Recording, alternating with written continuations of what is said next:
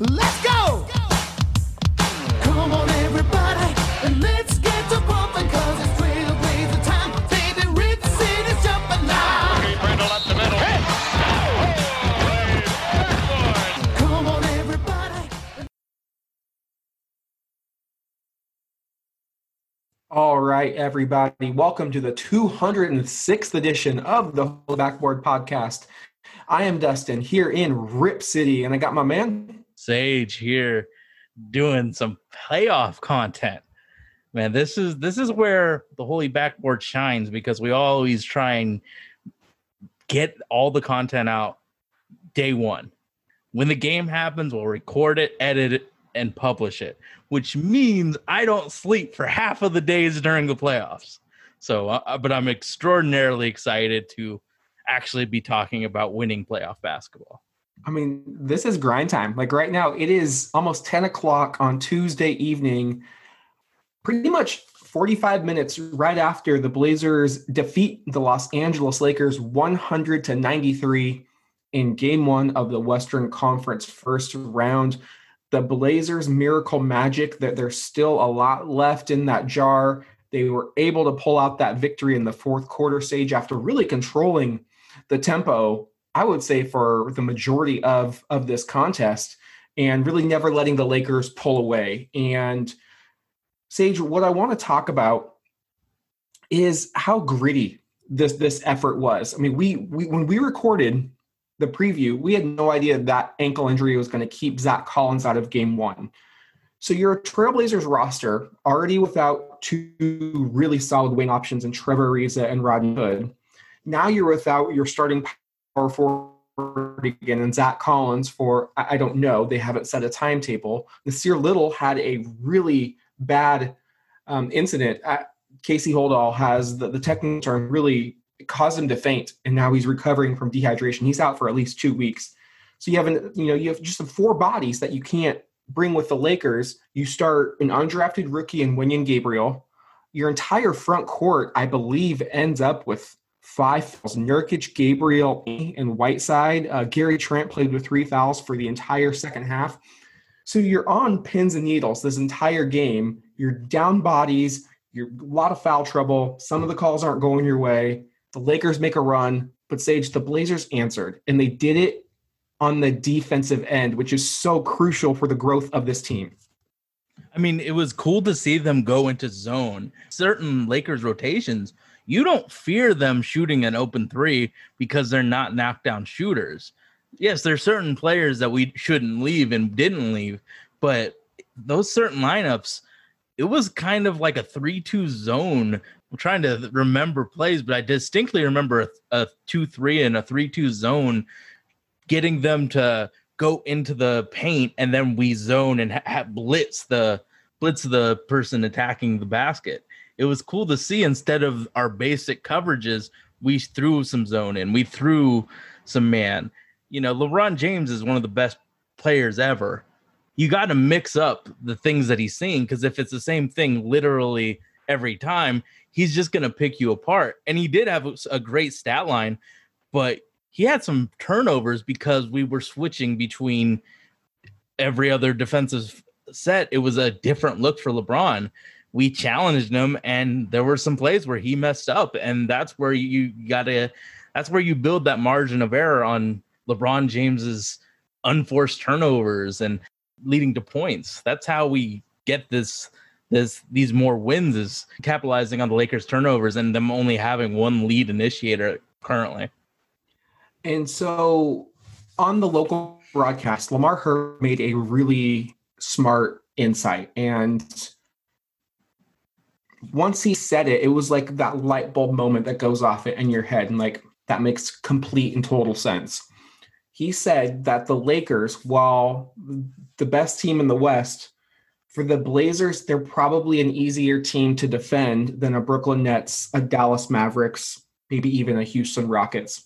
Anthony Davis does not like to play the five. So that Mhm. forces them to play a traditional front court where you've got Davis and then either Howard or McGee. That fits right into the Blazers' hands because we have trouble guarding those stretch bigs.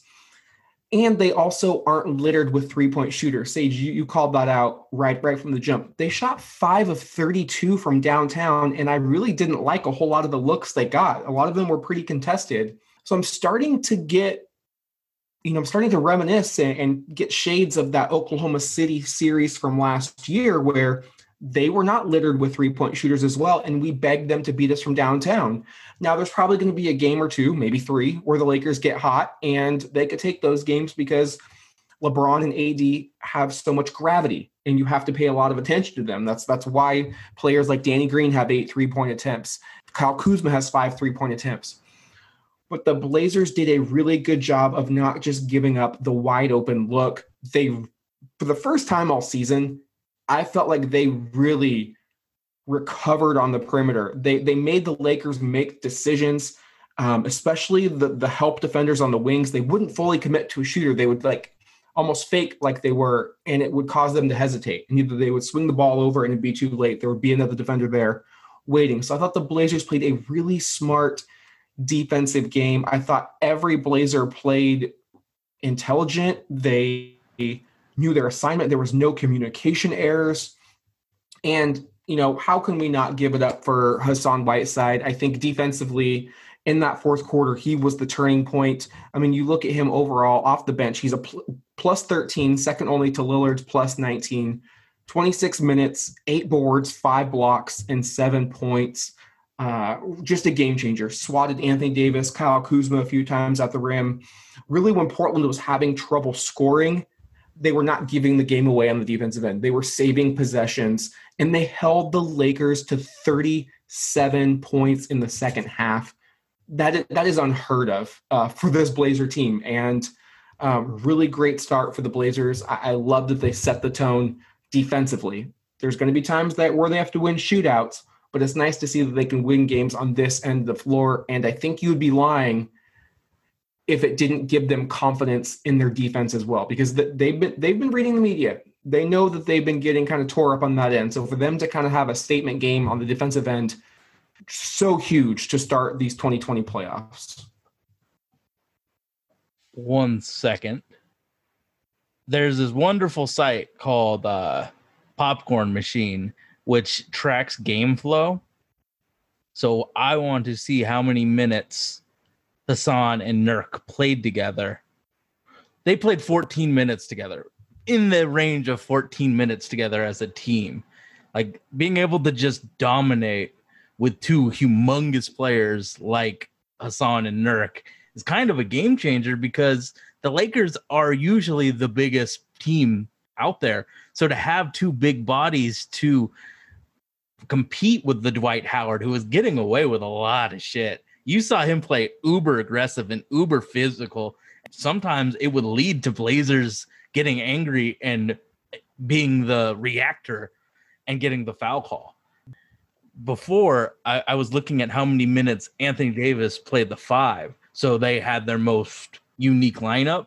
It's only eight minutes. In those eight minutes, I want Nurkic to body him, make him feel you every second, force post ups, because Anthony doesn't like playing the five. Lamar Hurd said it. I've noticed it forever.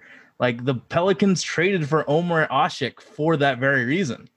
And if in the playoffs he's only playing eight minutes, around eight minutes at the five, that means that they are going to have to play another traditional big, which means that Hassan or Nurk or Zach Collins can stay in the dunker spot and defend.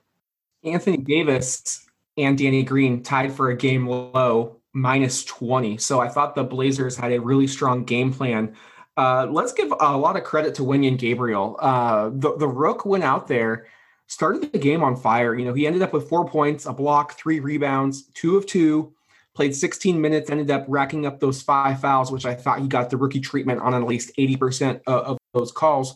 But the thing I loved about him most is he doesn't play out of his skill set. There was a couple times where he caught the ball or either got an offensive rebound. He didn't look to go up. He reset the offense. Yeah. Knowing your limitations is such a value, especially in the postseason, because you don't want to give possessions away. But on the defensive end, I thought he held his own against Anthony Davis. AD didn't get a whole lot of open looks. Uh, yes, he lived at he lived at the line going going 12 of 17. But again, I, I thought a lot of those calls could have been non-calls. Uh, a lot of ticky tack going on, but again, superstar calls, especially in a major market, it's just the nature of the business. Uh, we've seen it time and time again. So for the Blazers to overcome that, um, I really like that they didn't let AD get into a rhythm. You know, LeBron's always going to get his, but it's really ensuring that nobody else goes nuclear for the Blazers to really feel good about their chances in the upcoming games. You know, the thing about Anthony Davis, he is an elite initiator. Someone has to physically dribble the ball up and pass it to him. The fact that we made it difficult for him to get comfortable on the offensive end is pretty amazing. He's going to get those calls. And you, you know it, and I know it. When Zach Collins comes back, he's going to pick up those fouls. Wenyen Gabriel's going to pick up them fouls.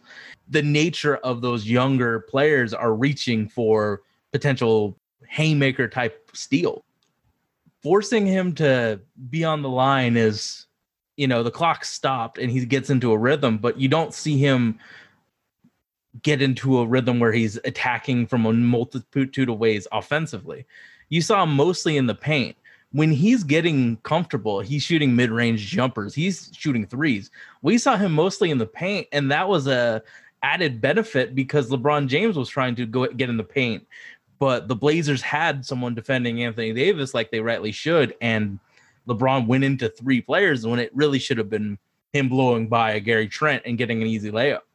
Like the fact that AD couldn't get going was a huge factor for us. And you look at the Blazers on offense, barely getting the century mark, 100 points. They put yeah, up what 30. is this?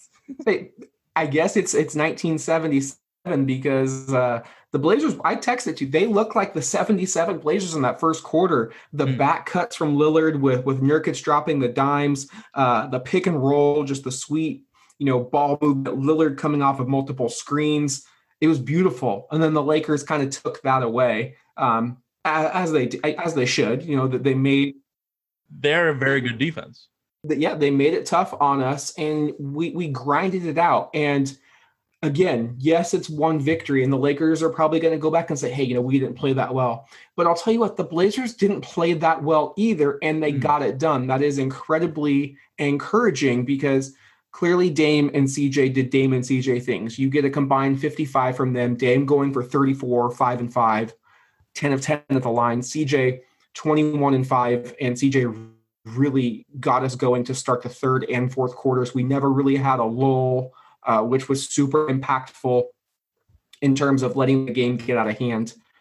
But two players who have come up clutch time and time again, when the call went out, they both answered, and it was literally in back to back possession. So you look at Carmelo Anthony and Gary Trent Jr., both shot a combined five of 19 and three of nine from downtown. But when they were called upon, they splashed home two wing threes to seal the deal, Sage. And this is I, I've lost count for how many times that has happened. And it's it's so odd, but also satisfying that it usually is one right after the other in all of these bubble games. I want to look at this this game log. So the game was tied at 89. Portland, you know, committed to turnover. Danny Green makes that layup. Dame goes down, takes matters into his own hands, much like he did against uh, Memphis. He shoots a, a massive dagger, or that might have been Brooklyn, excuse me. It was Brooklyn. He goes down, shoots a 36 foot three pointer. Okay. Next possession hits Melo. We're now up six. So after LeBron, you know, gets a tip in and AD makes a dunk, there's about 90 seconds left. We're up two. They just sell. They throw the kitchen sink at Dame, and he makes the right read again, kicking out to Carmelo, who swings it to Gary Trent Jr. That three just really sealed the deal. I love trust that the Blazer guards have in in their teammates, and I love even more the big shot making and big shot taking of Trent and Anthony. I mean, they just keep coming up time and time again, and that that's confidence building, baby, right there. I mean, you saw Gary Trent hit the backboard on two threes. I, and I, I texted this to Sage. I was like, I don't know if he's ready for, for prime time right now because he looked a little shook on offense. Defensively solid, but offense was a little shaky. And I think my response was when you have great confidence in yourself, those are just goofs. You're gonna make the next one. And he had the confidence to take a really clutch three pointer at a really imperative time for it to go in. So it shows me that yeah, he fucked up twice, or embarrassingly fucked up twice, and then came and when he got to the serious part of the game, he greened the three. We could honestly say the difference between us winning and losing. So it it it, it shows it shows some great confidence Dame has in Gary and Gary has in Gary. And if Gary's gonna be what we've been saying is a core piece, that that's only a beneficial thing when he's making clutch shots. With with Dame and CJ and their gravity on the court and Nurk, he's gonna be the beneficiary of a lot of easier shots. And when you can take those shots and make them in clutch situations when there's a minute left, it's huge. So, Sage, we quickly touched on Damian Lillard, but I, I obviously want to spend a little more in depth talking about his performance.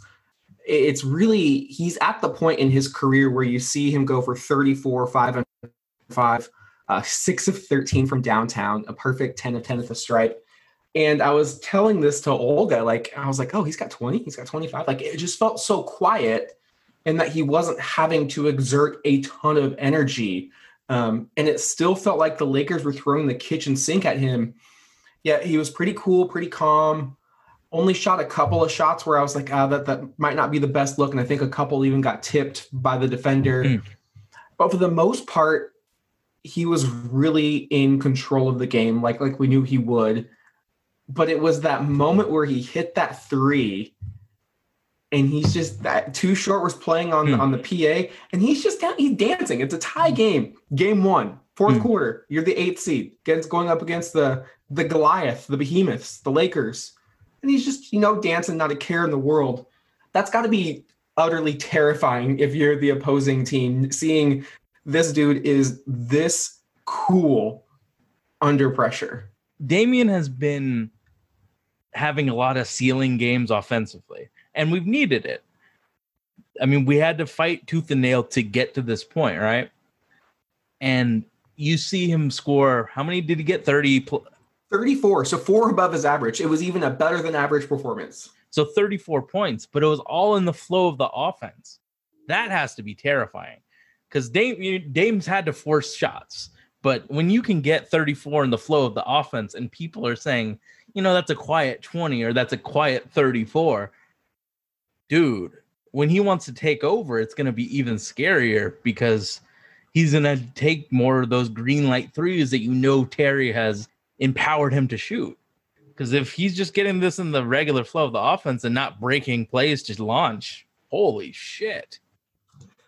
And what I loved about this win, it didn't come off Dame having a, a ceiling game. It didn't come off the Lakers going into drop coverage and giving Dame every single look in, in the book. They threw a lot of defensive looks at him. Caruso picked him up 94 feet every time down the floor. Uh, it was either AD or Howard who was up on him every single time. They threw him a lot of looks. And so the Blazers are going to have even more game film to make adjustments. And that, that's what the postseason is all about. This is a seven game series. There are going to be adjustments on adjustments on adjustments. This is just like the first dance stage. Going to fill it out. Okay, you're going to move a little bit slower. Okay, I'll move a little bit faster to pick it up. You know, you're just going to trying to find find your partner and, and see see what kind of dance works the best. The Blazers found their rhythm in in regards to to a 1-0 series lead. And you know, I did think at times that the Blazer players didn't know exactly what they wanted to do with that those defensive looks and you can see uh, in the results it was only 100 point performance from the team. But again that's why this victory is so important because they will have the time to look at the film. You could maybe see okay carmelo's always open in this corner. Okay or gary i need you to come to the top of the key. Or you know we had nurk and hassan open in, in the paint every single time. We got to get them the ball. If the lakers continue to play that defense i, I think it it's on the Blazers to to make those adjustments and again take what the defense is giving you because in today's NBA with how many shooters are out there and really the the nature of officiating it, it benefits the offense if you're just patient, you can pick apart a defense. So I thought it was really good. I didn't see a lot of rushed shots from the Blazers. They really valued each possession, and I think you got to feel really good if you're you're a Blazer fan. You probably play a, a B B overall game and you beat the one seed in game one. I mean, you you take that that every day. I mean, you you you mentioned adjustments a few times, and it's like in the last few playoff series, Terry's gotten beaten by other teams' adjustments. You think of Golden State and allowing those shooters to have more open threes. You're thinking about the Pelicans and Jrue Holiday bodying up on Dame. So, how do you think Terry Stotts is going to be able to react to the adjustments the Lakers will absolutely do to us? I think if I'm the Lakers, you still probably roll out that same strategy. If you're if you're looking at it from their point of view, okay, we only gave up 100 points. We're going to score more than 93 next game.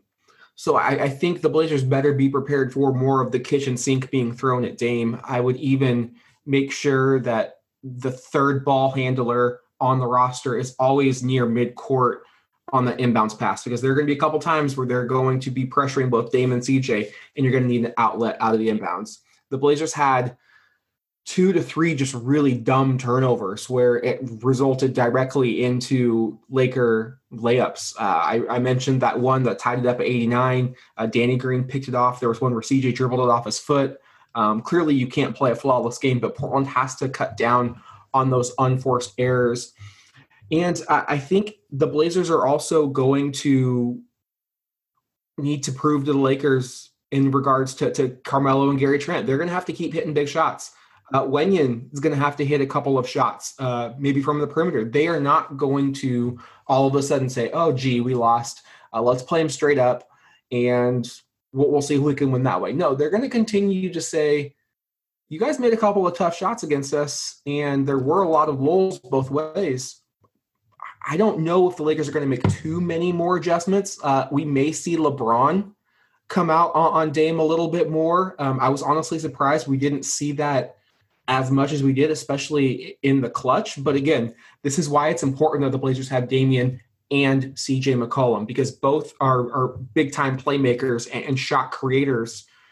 And LeBron is also 35 years old. The announcers made uh, an incredible stat that announced an incredible stat that LeBron's really played three full seasons of playoff basketball. So he's been in the league 17 years. You add three more years of playoff basketball, all of the FIBA experience he's had overseas.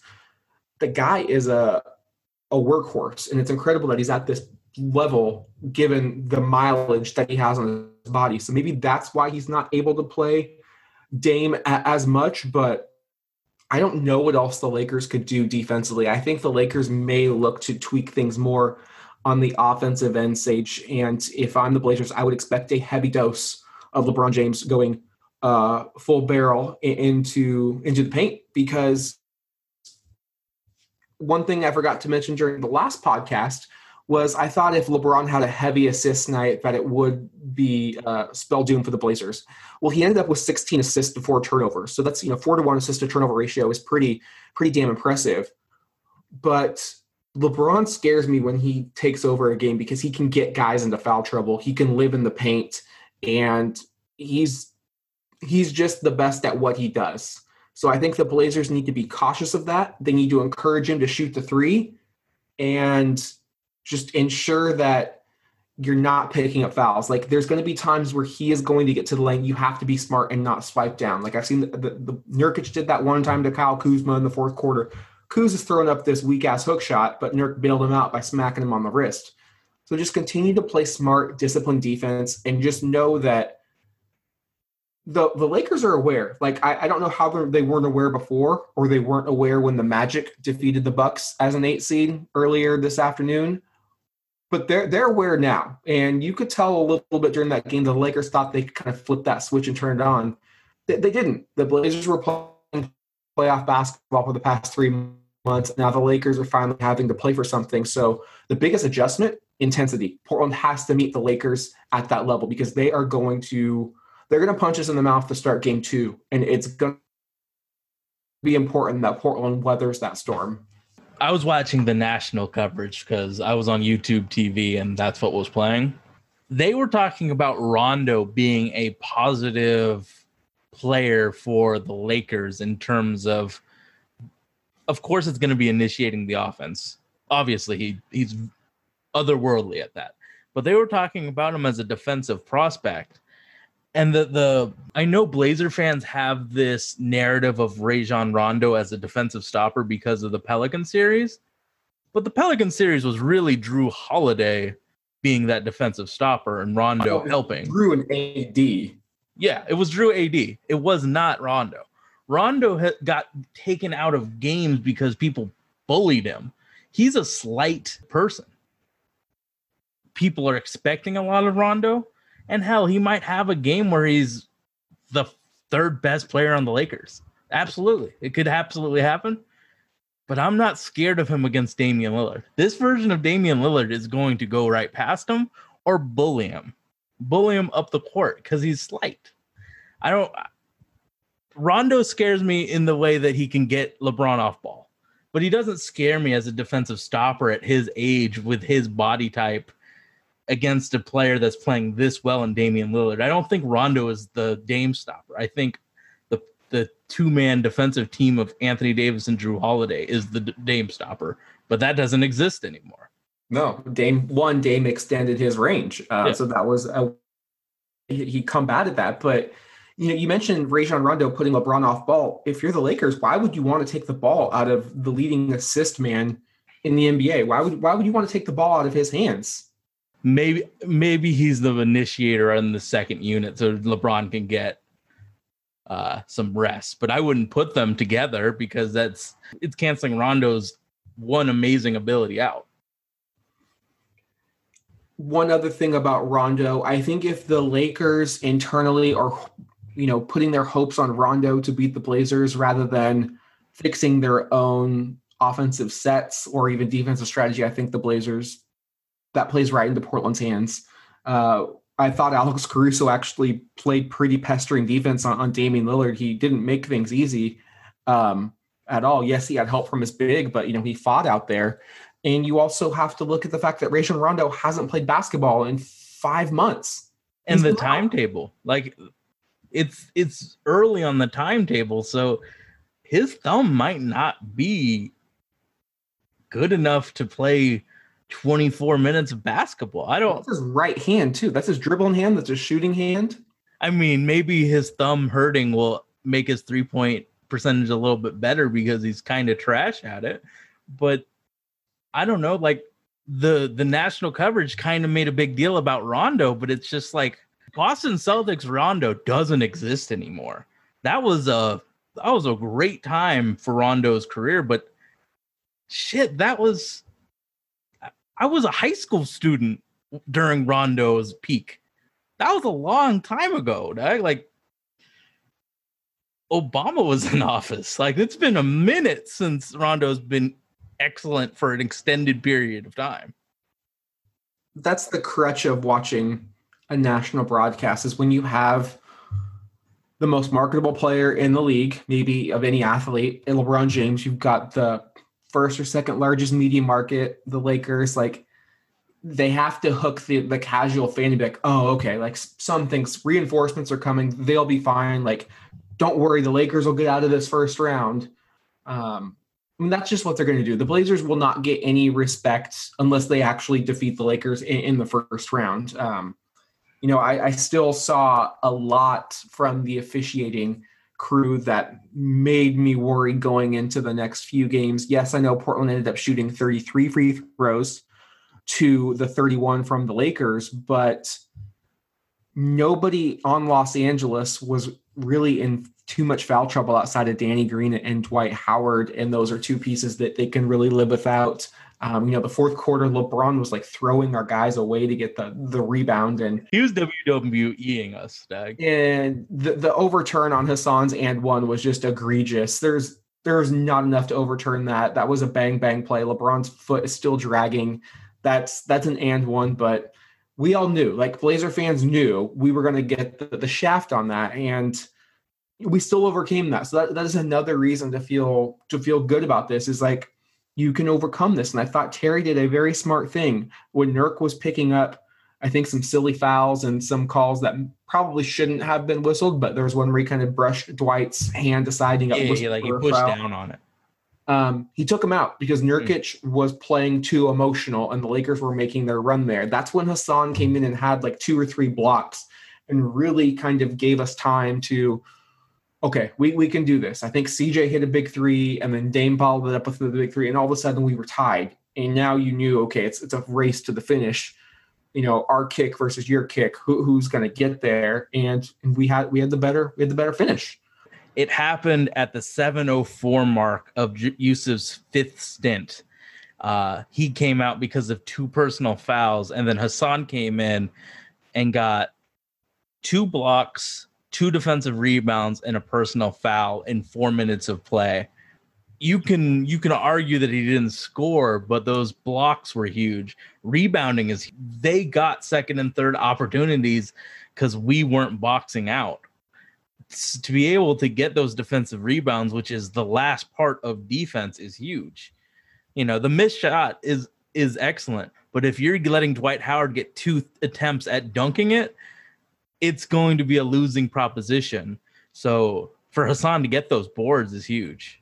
but I, do think not having Zach and every member of the front court having like five fouls, it does make you a little tentative when you're under the glass because you're like, I, I can't leave my team with with some like like there's a lot of arms and body parts moving and whether it may or may not be a foul, the refs may anticipate a whistle, which we saw in the first quarter when Carmelo Anthony had a clean block, but that wasn't declared. A, you know, they called a whistle, they called a foul. Mhm. Um, so hopefully we get Zach back in the rotation and we don't get into so much foul trouble and we're able to be a little bit more aggressive. You know, we can go into the fourth quarter with, you know, two to three fouls on our bigs and we can just sell out and just say crash the glass. But Sage, I have a sneaky dribble pass shoot for you. Zach Collins is good to go. Let's say that's the scenario for Thursday night. Do you still start Wenyen Gabriel at the four? Because I know what I'm doing. I know you're you're starting Wenyen. I'm shooting that from the I know you are. I know you I are. fucking love Wenyen Gabriel. I even texted you. I think he's better than Zach Collins. That is my hot take for this Tuesday night podcast. I like his energy better. I think he's more bouncy. He's stronger with the basketball. And, and god damn it, I just I love his defense. it's tough because I agree with a lot of your points, but I don't think he. If it's Coach Sage, Wenyen probably starts, but it's not Coach Sage. It's Coach Stotts. No, I'm asking Coach oh, Sage. Oh, oh, okay. Coach Sage is Coach Stotts is starting Zach Collins. He's higher up in the the depth chart. He was the tenth pick compared to an undrafted rookie. Like on the pecking order and what Neil Olshey wants from this team, Zach Collins is starting. Can we agree on that? I see. I don't No, no, no. think it has. I, Stotts, Stotts's decision, not ours. I, I don't know. Like in in his post game press conference, Dot spoke very highly of Wenyen Gabriel and Wenyen. If if we have Zach Collins, Wenyen has six fouls to use. He can be physical.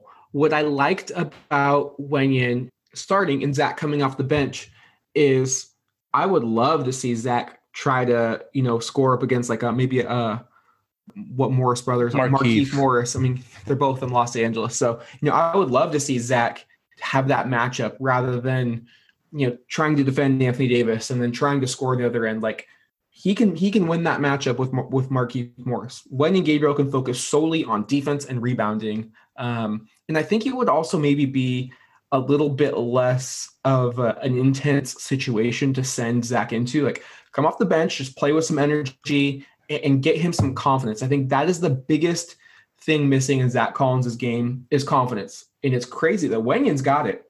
Wenyen just plays free flowing. He's like, you know, I, I really started from the bottom and, and now I'm here. Zach on the Nice hand, reference. thank you. Zach Um, just Zach de- thinks too much. He just needs to go out there and play. so let's talk rotations. I have yet, I've yet to agree to your point, but let's break it down even more since we're so talkative. First rotation is Wenyen and Nurk, right? Absolutely. Second rotation, Wenyen goes out, and does Hassan go in and do the jumbo lineup? See, that's what I love about the options that Terry Stotts has because in this case, I see what the Lakers do rather than make them match us. Okay, are they going super big? You can throw Hassan in there. Um, or are they going really small? I would continue to bring Hassan in. That way you can phase Nurk out, and then you have Hassan and Zach. And It's tough because Hassan isn't a shooter whatsoever. He's hit some threes, and they were lucky to go in. Do you trust in that second rot? Uh, let me pull up what our second rotation was. It was Hassan, Gary Trent, Rio for a little while, and then CJ and Carmelo.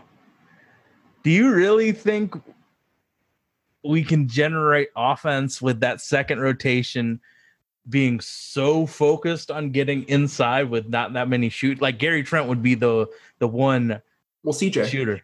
Well, CJ has the ball, so just think about how condensed we are offensively with I mean, I think this is where you rely on Nurkic to take the, the next step in his growth. Okay, maybe you're doing more pick and roll with with Dame. how do you think Zach would handle being the fourth big off the bench with an undrafted free agent rookie starting ahead of him? He better handle it with a, a smile and a handshake because uh, his contract is up after the end of next season, and if he wants to secure that bag, he'll start performing. I mean, that, that's just the bottom line. There's no ill will from from me towards Zach. I think he has a lot of potential, but he hasn't really put pen to paper yet. And you look at a guy like Wenyen Gabriel and even Nassir Little when they're called upon. When Terry says jump, they say how high. They, they go in there and, and they ball out. They play their ass off. They're diving on the floor for loose balls. They're doing what is needed for the team. Zach Collins has had moments. He's never really had he he's not had his welcome to the NBA moment yet. Like he's not he hasn't arrived. He hasn't mean- been consistent enough to earn the contract that you he thinks he deserves. And to be perfectly blunt, like he hasn't done shit in the NBA. And that that's not a knock on him. I, I think he saved our ass against Denver in the Western Conference semifinals, and he was a significant loss when he went down with that shoulder injury.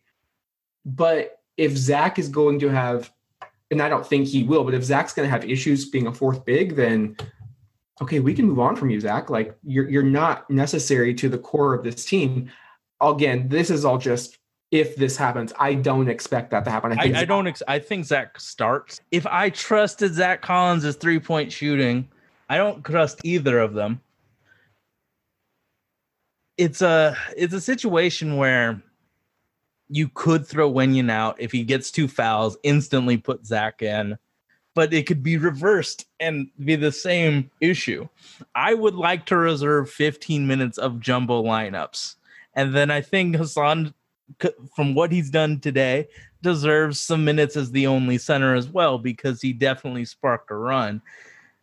It's a it's a crazy thing thinking of and predicting NBA rotations for bigs like we're doing right now when we've only had one for 98% of the season to to like predict well in this rotation we might get to see this and this when in for most of the year it was like I hope Hassan plays 36 minutes and then Wenyen or Anthony Tolliver plays the rest. It's it- it's a different situation really thinking of how we split up this rotation.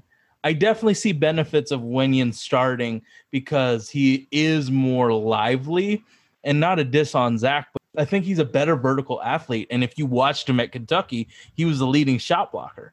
So he could irritate Anthony Davis like he did in that first rotation.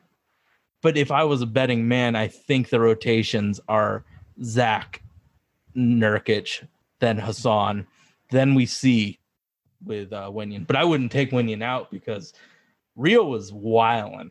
He was wilding during this game. Rio had that one nice pass, and then he was uh, tapped out for uh, production. But it wasn't a nice pass. Let's break down that play. Nurkic got the rebound, dribbled it to three quarters court, passed it to Rio. Rio passed it back. Are you? I mean, we're giving him credit for a pass back. Yeah, nice pass. Led to a dunk. Hell yeah.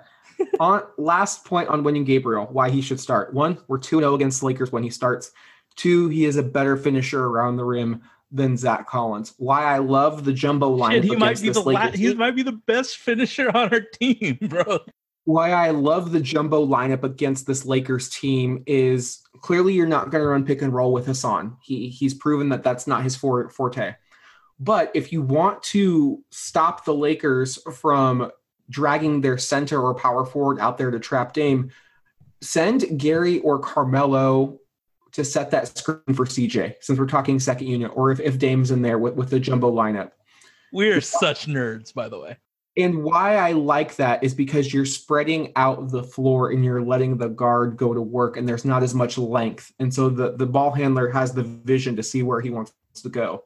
And if the Lakers want to counter and say that that's fine, we're going to have Anthony Davis or JaVale McGee guard Carmelo now, and we'll have him on the pick and roll. Well, what does that mean? That means a smaller player is now in Jusuf that. Nurkic, and you can and then you can either lob it or just let him post up and, go to work. Portland has counters to what they want to do.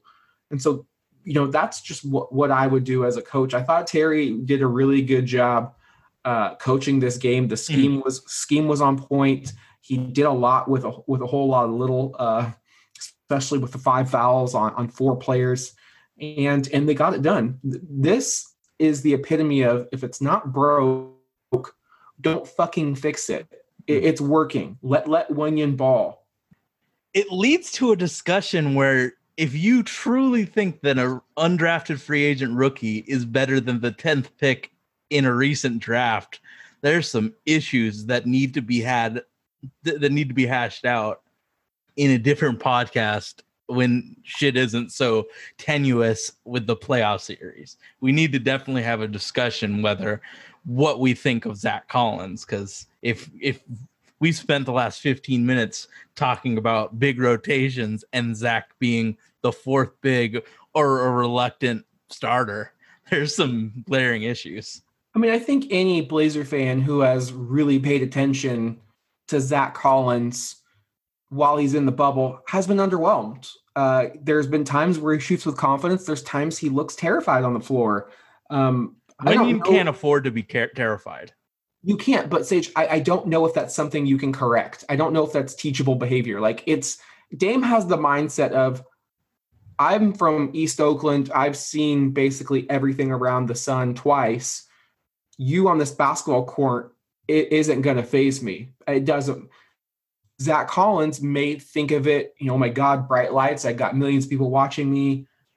I, I don't know. Um, and a lot of players are more towards Zach than they are Dame. That's why Dame Dame's different. He's just built in a completely different way. But you look at the guy like Gary Trent Jr., who has that that irrational confidence that I don't care that I hit two off the side of the backboard. You pass it to me in the closing minutes. I am going to take and make that shot with confidence. And so Zach, when he comes back, I you know I really I do hope he can come back. I just need to see him play just freely hmm. because that is one you can teach someone to shoot, you can teach someone to you know you can train to get stronger, you can teach a lot of different things. Mentality and mindset is something that I don't think can be taught. Like that has to be just that's inside, and I think it could develop within by with age, but that's something that we don't really we don't have have. time. It's yeah, we that one asset we absolutely don't have right now is time. We're, we're witnessing arguably the greatest trailblazer of all time in, in their prime, Mhm. and his backcourt running mate is only a year behind in, in age. It's fucking go time. I mean, there, there's no if, ands, or buts about that. And you know, I'm not trying to be super harsh on Zach Collins, but that's kind of just again the nature of the beast to, to the NBA. We are in win now mode. If this was 2K and you went to Team Intel, we are fucking contending. Mhm. That means we ain't trading Dame, we ain't trading CJ, we're not trading Nurk. We're looking to go all in. So we only have a few trade chips. We, we can't wait on potential Sage. We need now. We need production. Yeah. All right, Sage, let's get into some of these fan questions before we preview Thursday's game. So first I want the lottos to uh, Thursday too, and uh, you know I'm hyped about that. Oh my goodness, Sage. We have a question from one of our favorite people, one of our longtime listeners, uh, Anise. He wants to know He wants to know can we keep the fouls in check next game? Can Whiteside keep this defensive effort for the next game? So, two huge keys that Portland needs to meet if they are to take a 2 0 series lead.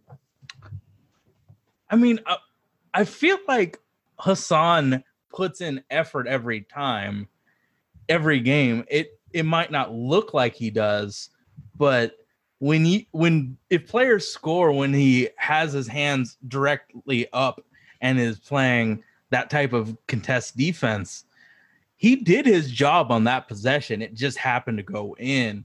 So I don't really have any reservations about Hassan participating. I think that he's going to try his damnedest because every team is watching right now. Every single team. He is a he is a free agent. There is no reason for him to not try in a this is the late night hammer of basketball. Prime time. Yeah. Prime time, baby. Yeah, it's late night hammer session. So you know coaches, GMs, basketball personnel are watching. It would be ridiculously short-sighted for him to think of, ah, fuck this. I'm not starting. I'm not going to participate. Fouling, though, I think we have two foul. I think we have three foul monsters if you really want to break it down. I think Nurk can get himself into foul trouble because when he does foul, it usually has a secondary foul within like two or three possessions. He's a bench fouler. yes, he, he he he's a bench fouler. Zach Collins has always had this where he fouls. And Wenyen Gabriel, he could play six really good minutes, but then get three fouls and ruin his availability for the rest of the half. So I can't tell you that they aren't going to foul because it's 100% in their narratives to foul. Yeah, I would say in regards to the fouls, I was more pleased to see Gary Trent Jr. stay out of foul trouble just because the availability of lockdown wing defenders is just limited to Gary Trent Jr. The monopoly. That yeah, that, that's all we got. So we need to one keep him out of foul trouble, and he did a really nice job. I don't think he picked up a foul in the second half, and he was picking up LeBron every single time down the floor. Uh, to the bigs, I I think we're just going to foul. That that's in our nature, and I hope we have Zach Collins, so we have six additional fouls. I also hope the officiating isn't as ticky tacky. Again, I thought that Nurk had a couple that didn't really count, and I thought Wenyen got the shaft about 80% of the time there. And in regards to Hassan, we saw him have a really dominant performance against Brooklyn and just kind of look lost against Memphis in that playing game. He looked dominant against the Lakers in game one. It's the same opponent. There should really be no reason he should dominate the glass and be our rim protector. Um, I'm, I don't necessarily expect five blocks in 25 minutes, but even if he didn't have a block, he could have altered those shots. So that's Mhm. why the stat line shouldn't be the ultimate. It shouldn't be the ultimate decider in whether a defensive player is good or not. Just watch watch the eye test. I want to see him active. He's gonna have to play. I mean, that's just the bottom line. This is a, a series tailor made for he and Nurkic to play um, Together. Together. So I, I do expect Hassan. I, I think he's going to have an, a really good series. And in terms of the fouls, I think we're just going to have to grin and bear uh, a, a lot of it, Sage. I mean, I'm looking at Anthony Davis's yearly foul uh, free throw uh, shooting averages. He gets seven every. He averages seven free throw attempts every game. He's going to the line x amount of times. He draws fouls at a really ridiculously high rate. I remember when he was in New Orleans, he was second next to James Harden. So he draws fouls. We foul. I feel like that is a it could happen where we don't foul, but if we're gonna predict games, we have to predict that our two power young power forwards are probably gonna foul very quickly. Question from Blazers down under another great one. Gary Trent Jr. seems to have lost his shooting mojo.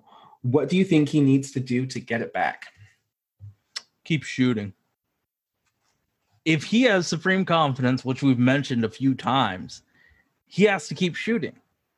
It it was unfortunate that he missed two threes by shooting it off the backboard, but one thing we've noticed about him is that he's really confident.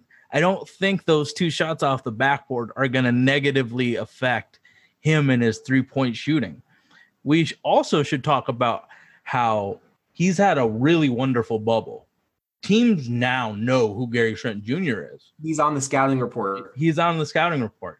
Teams can't afford to leave him wide open. Now there's times where we shoot ourselves in the he's open and we don't pass it to him. But that's not what the defense is dictating. He's getting open shots. He will continue to shoot them. And here's the here's the thing about three-point shooters. Even if you're one of the best ever, miss 6 out of 10. There aren't that many 50% three-point shooters on a huge number he's one of the our dead eye shooters. He's gonna have to shoot, and if his confidence isn't rattled by him embarrassingly shooting two shots, I don't really expect for him to be bricking that often. But you know, it, it's NBA people, it's NBA players. You're gonna miss more than you make on a given night from three. There was no way he was going to keep I think he was at one point in the bubble 69, 70% Yeah, 69. shooting the three. Nice. You saw the looks that he was getting. I mean, just completely wide open. There wasn't a defender within within the vicinity. And there was he had a clear runway to launch this shot. I mean, it, it was game after game. And then I, I think once the game started to get a little tight, I think that started with the Clippers game when, we ended up losing that one. Then it's like, okay, we it's base or go home. And you could tell he felt the pressure a little bit. Uh, the, the stakes were higher. Uh, shout out to De La Soul. You've had more hip hop references than me, and I don't like it. I might have to delete your hip hop references. No, because then I'll call you out. But for Gary, it's important that he doesn't try to do too much. He has still came up clutch in each of the past four or five games, even though his shooting overall shooting percentages came down. He still plays great defense, but sometimes you'll see him out on the perimeter try to create his own shot. He's just not quite there yet. I think it would behoove Terry Stotts and the Portland Trailblazers to when Gary checks in to run some sets for him, whether that's coming off of a screen or running a pick and roll where Gary is one of the outlets. Because you know they're going to double Dame or CJ. You got to get Gary some open looks. And even though he did hit a couple off of the backboard, they were pretty contested and he didn't have a lot of time to, to catch and shoot. I would see if you could get him a, a couple of good open looks and get him his rhythm and his confidence because once he gets going, then he's going to be able to hit those tough shots where you're like, okay, now now we got now we got a true specialist um, on our hands. But you said it, shoot or shoot, keep going, and like it like an NFL DB, have a short three. Know you're going to make the next one. You could go 0 for 10, but Dame's going to count on you. You better go one for 11 and make that next one. So here, here's another thing about Gary Trent Jr.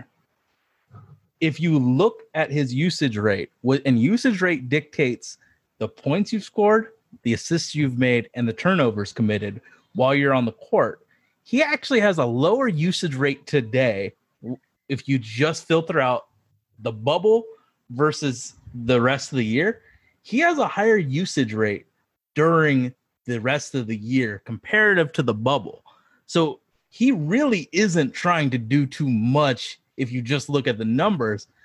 He was he was hitting a lot of shots and that's what made him look great. He's not playing in a different light. He's playing basically the same way except shooting it less now. Like he's to be just fine. He's missed a little he's missed threes which even Kyle Korver, it peak Kyle Korver missed threes. So Taylor Harrison at the Tower 51 on Twitter wants to know if we beat the Lakers in the series, when do we start construction on the Charles Barkley statue outside of the Rose Garden? I don't think Charles will be the person we Yeah, I, I think in bronze. I think Dame- it's Damian Lillard. yeah, they better start construction on on that Dame statue first. So Sage, we got this question after we announced we were recording last episode. Um, it came in a little late. Told told um, Michael that that we we would answer his question. So this comes from at Brisney Blazers. Just listening now. Got to the play in section and wanted a follow up question. Since all 16 playoff teams are in the bubble, should the NBA reseed 1 through 16 regardless of conference? Now, this has been a hot topic and one of those rule changes that a lot of people have advocated for. Uh, what are your thoughts on this, Sage? I don't think it would be possible with this current bubble. I think that right now the All, all 16 teams are in the bubble, though. So if, if any, I would argue that if they're going to do it any time would be now because there's no travel. I didn't see the NBA write about it or talk about it. I saw other content creators talk about it.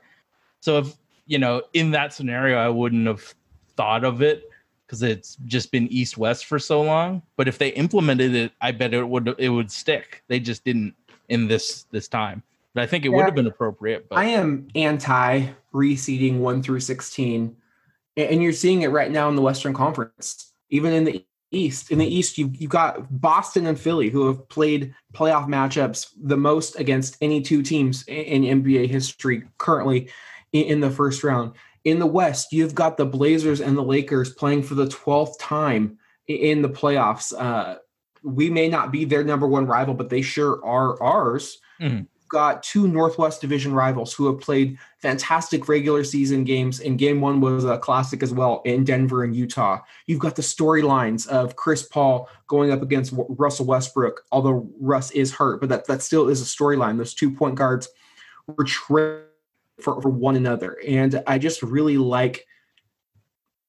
I I guess I'm old school in that sense, and there are some rule changes I like, and there are some rule changes I don't. This the, the seed in that type of tournament to get to the eight seed, I love that. But like that, that made those last few games really matter and Mhm. count as like a pre-playoff preview. But uh, I'm a traditionalist when it comes to conferences. Um, I think it just matters a little bit more, and I, I like the rivalries. And, and pretty we're not going to be in this bubble forever. I hope. And so, just imagining like the Blazers playing Charlotte in a playoff series, like, oh god, that travel is just Would ridiculous. I mean the Blazers travel the most anyway. yeah, let's stay on the best coast, Sage. So I, I am anti that. Uh, last yeah, I, I, I don't think it has any serious potential just because of travel. And you've seen broad, broadcasters say the quality of basketball has gone up because they're not in planes. It's better for recovery.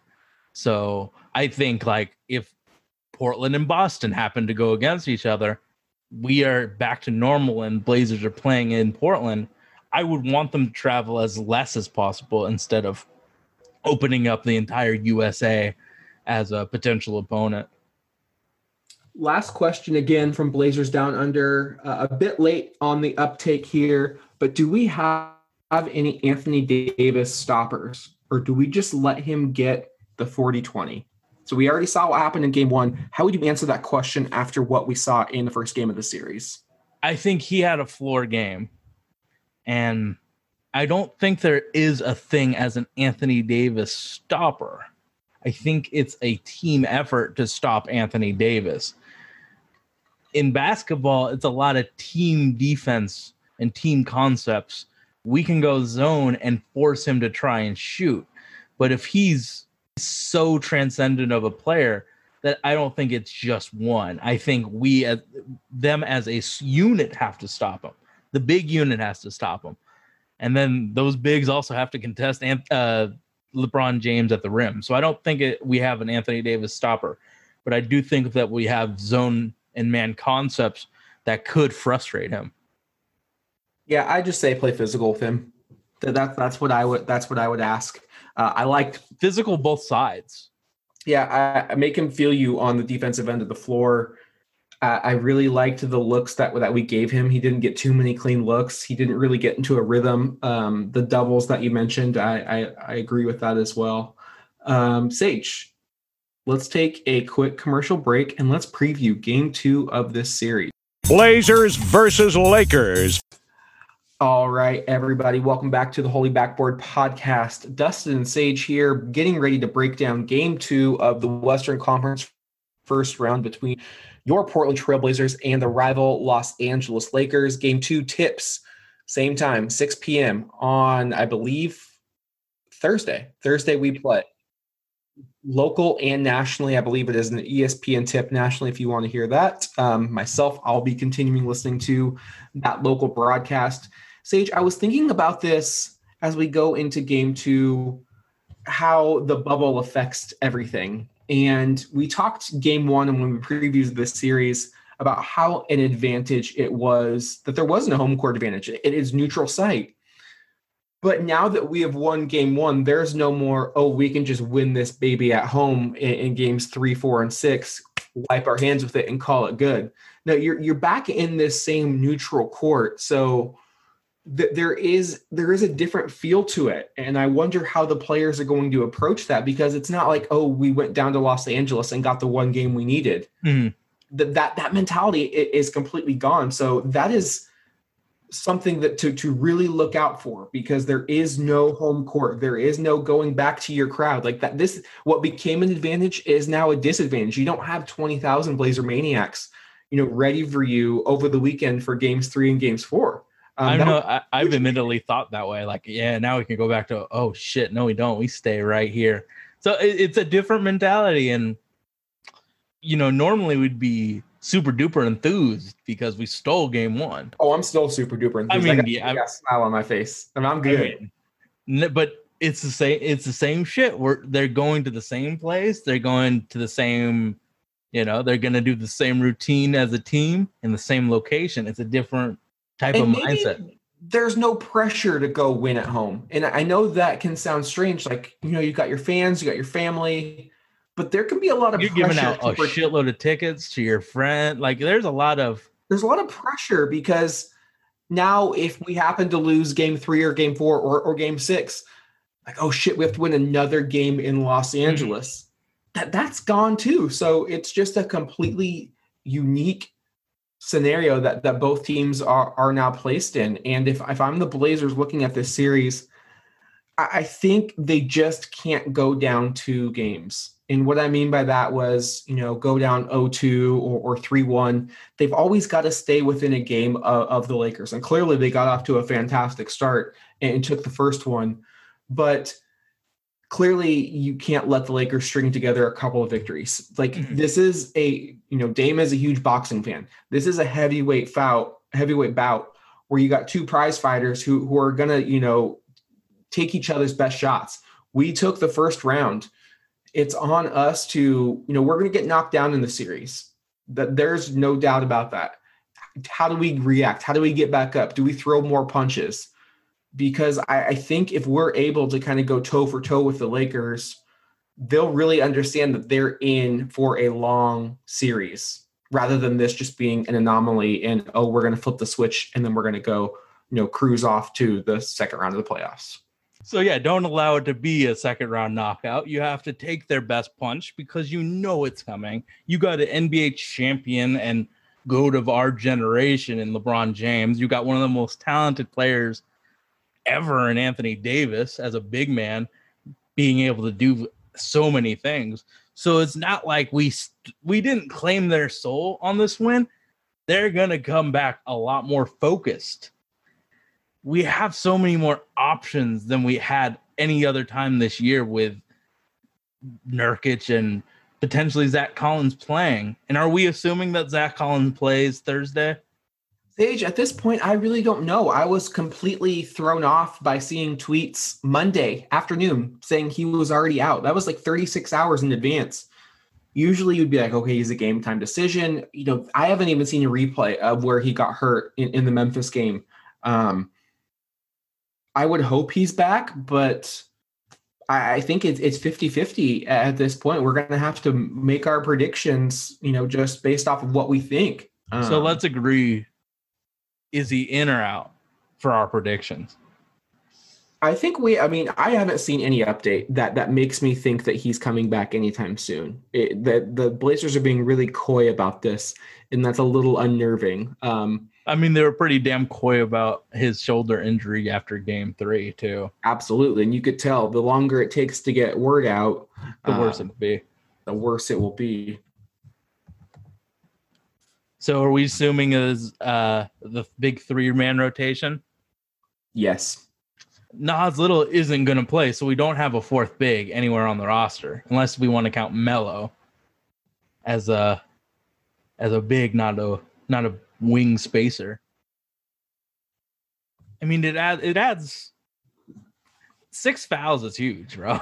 As we've seen, it could have been so- it- the, the game could have been shifted if one of our big three bigs got the sixth. It tightens rotations. It it it it, it, it could be bad. And AD and LeBron get a lot of free throws.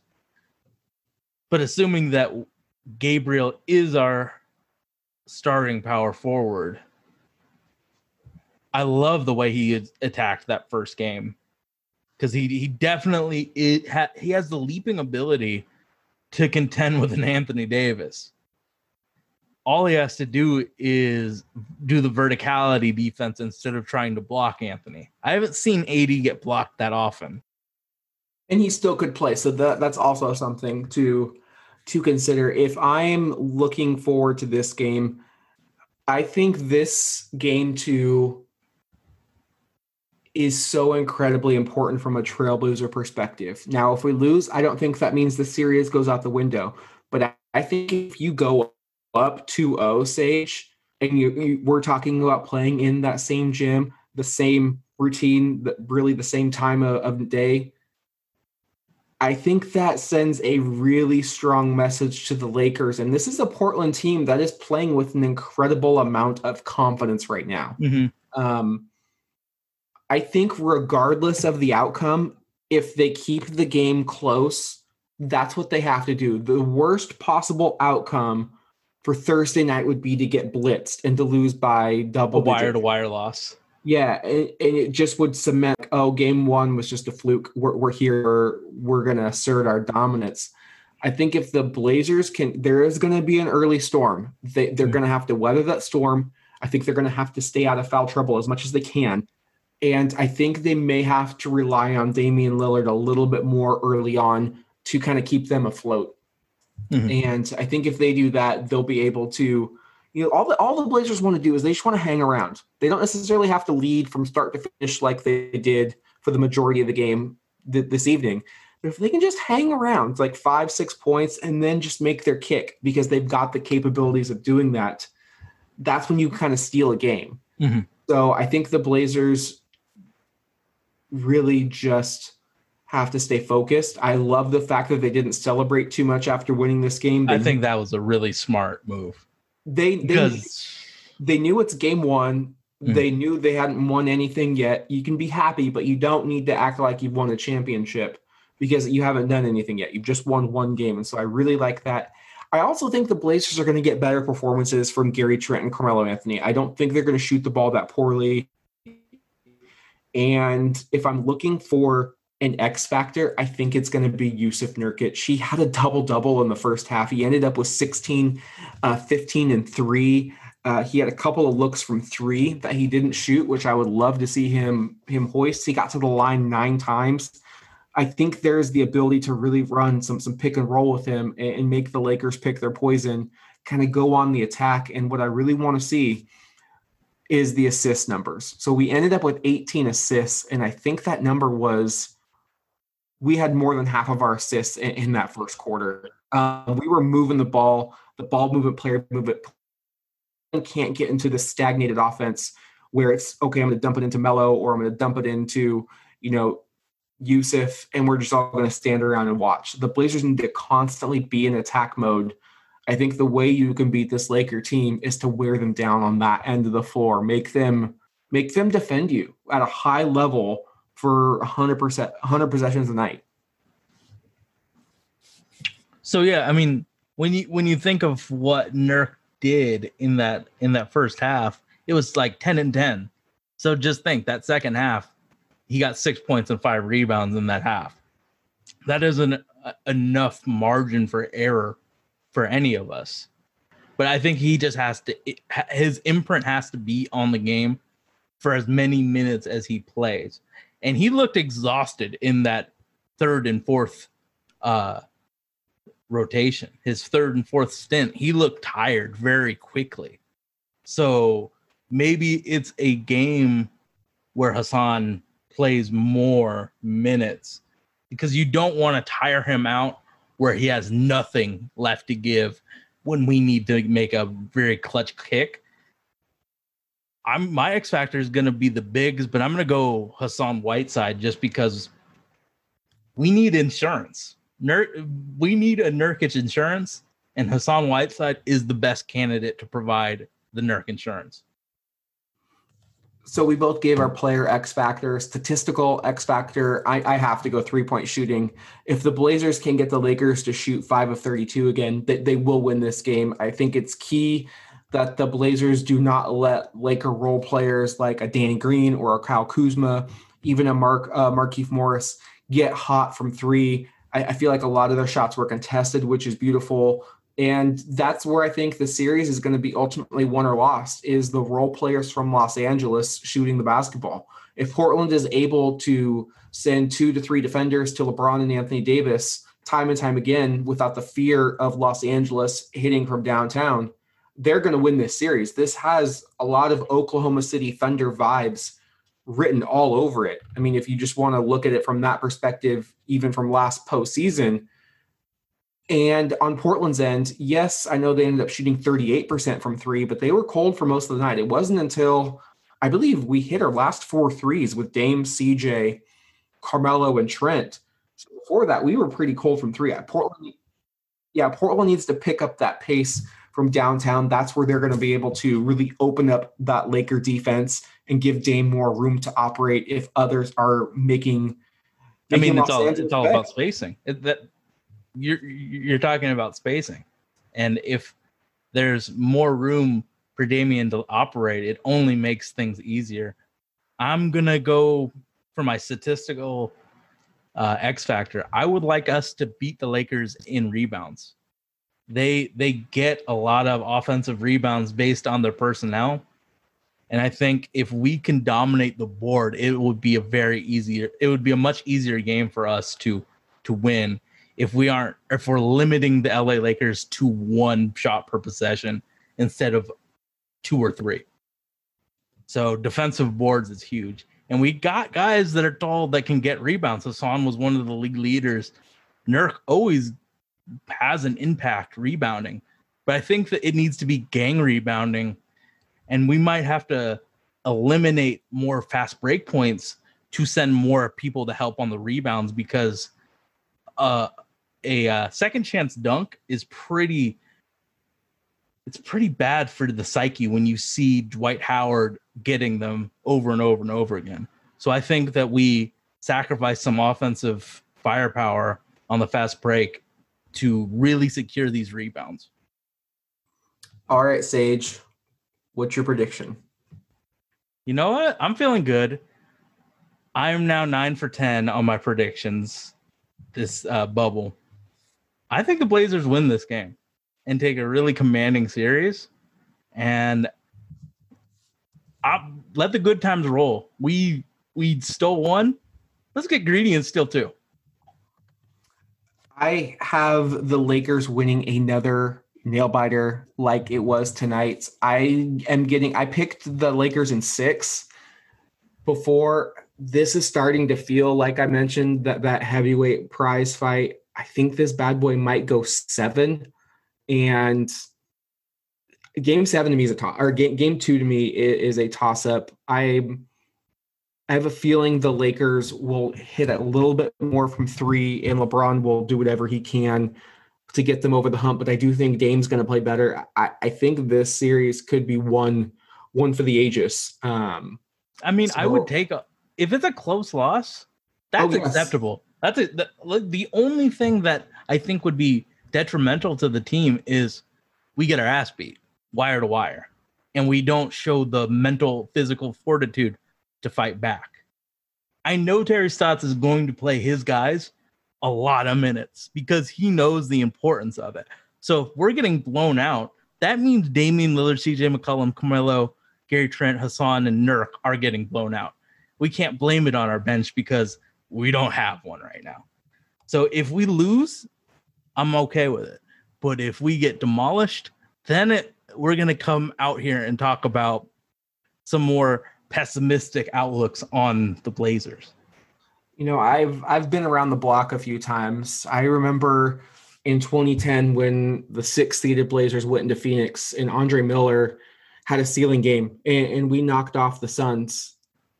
However, they made an adjustment. They took Steve Nash off of Andre Miller, put Grant Hill on him. Andre wasn't able to back down and just you know score score in the post like like an old school point guard that he is, and that really flipped the series. And yeah, we ended up taking Game Four to tie, but in the end, Phoenix really really wasn't deterred. Uh, they had they had their way with us. Um, but I've also seen the Blazers really punch OKC in the mouth. And they did it again in game two. They killed them in game two, and it really sent a message. So, game two, I think, is going to tell me a lot about this series. We, we've seen both teams have put their cards down on the table. Now, the next hand is going to be dealt, and we're going to see what, what adjustments the Lakers are going to make, what adjustments the Blazers are going to make. Uh, we've seen Terry Stotts win coaching battles as he did against Billy Donovan and towards the end of that series against Michael Malone. We've also seen him lose coaching battles like he did against Alvin Gentry and and Steve Kerr. So the the sneaky X factor is Terry Stotts versus versus Frank Vogel. Like who is going to be willing to go a little bit more crazy? Who's going to be like, okay, I need to adjust, I need to adapt, I need I can get out of my comfort zone with it. This is okay. I'm going to trust my team to win with this system. I'm not going to be stubborn. That is going to be key. I think let's just say coaching staffs, because if we're talking former times Jerry Stotts got out coached, Darren Erman. So let's talk about the entire staff. Can the entire staff make those adjustments, or does the Lakers make their key adjustments and win the game? I think that's a humongous X factor, and it's something that we've worried about with Terry Stotts. Will he learn from potential mistakes and make that game winning or game saving adjustment. All right, Sage, before we wrap this one up, I would like all of our listeners to know that Nathan McKee, he goes by the handle at Dr. which is DR underscore dog D A W G underscore MD. Fantastic artist who uses um, cardboard, um, cardboard cutout paper, and makes just. I have one of of Clyde and Kevin Duckworth in the All Star uniforms. Um, he did one with Gary Trent Jr., Carmelo Anthony, Damian, and CJ with their their messages on the back of their jersey. He's selling limited prints with 50% of the profits being donated to the Black Resilience Fund. Sage, I don't really have the wall space right now, but I'm even considering doing one. It is the, one of the best pieces I have seen. Um, also, you know, he's just uh, I, I've known him for for quite a while. A really good dude, makes makes really great art, does good things for the community. So uh, support him, and on- once again, do whatever you can to help save our postal office. You know, buy stamps, or or just text. You can text USPS to 50409. It literally takes three minutes. It will send letters to your representatives on your behalf in your district that will let you know that you do not stand with what is being happening with what is happening to our to our post post office. So that's my message I have as we we wind this down. Sage, if you have anything else, uh, please feel free to add that. Um, play it's playoff time, which means it's a, a lot more work for me. And if you enjoy what you've heard, tell tell a friend because we definitely put out a lot of effort in every show. We put about we put 100% of our efforts whatever is available we put out and share. And if you fuck with us, retweet us, share it with your friends who enjoy this team. I mean, right now is a pretty wild time to live in America and be a uh, Trailblazers fan. If you enjoy what we're doing, share it with your friends who also enjoy the Blazers because we're going to be with you be with you every step of the way. And you can find us on iTunes, Google Play, Stitcher, Himalaya Podcast, Nothing But Net Radio, Dash Radios, Tuesdays, 2 to 3. Uh, and if you listen this far, you're a real one. And uh, thank you all for listening. Wherever you may be, this is Bill Shinley. Good night, everybody. Let's go!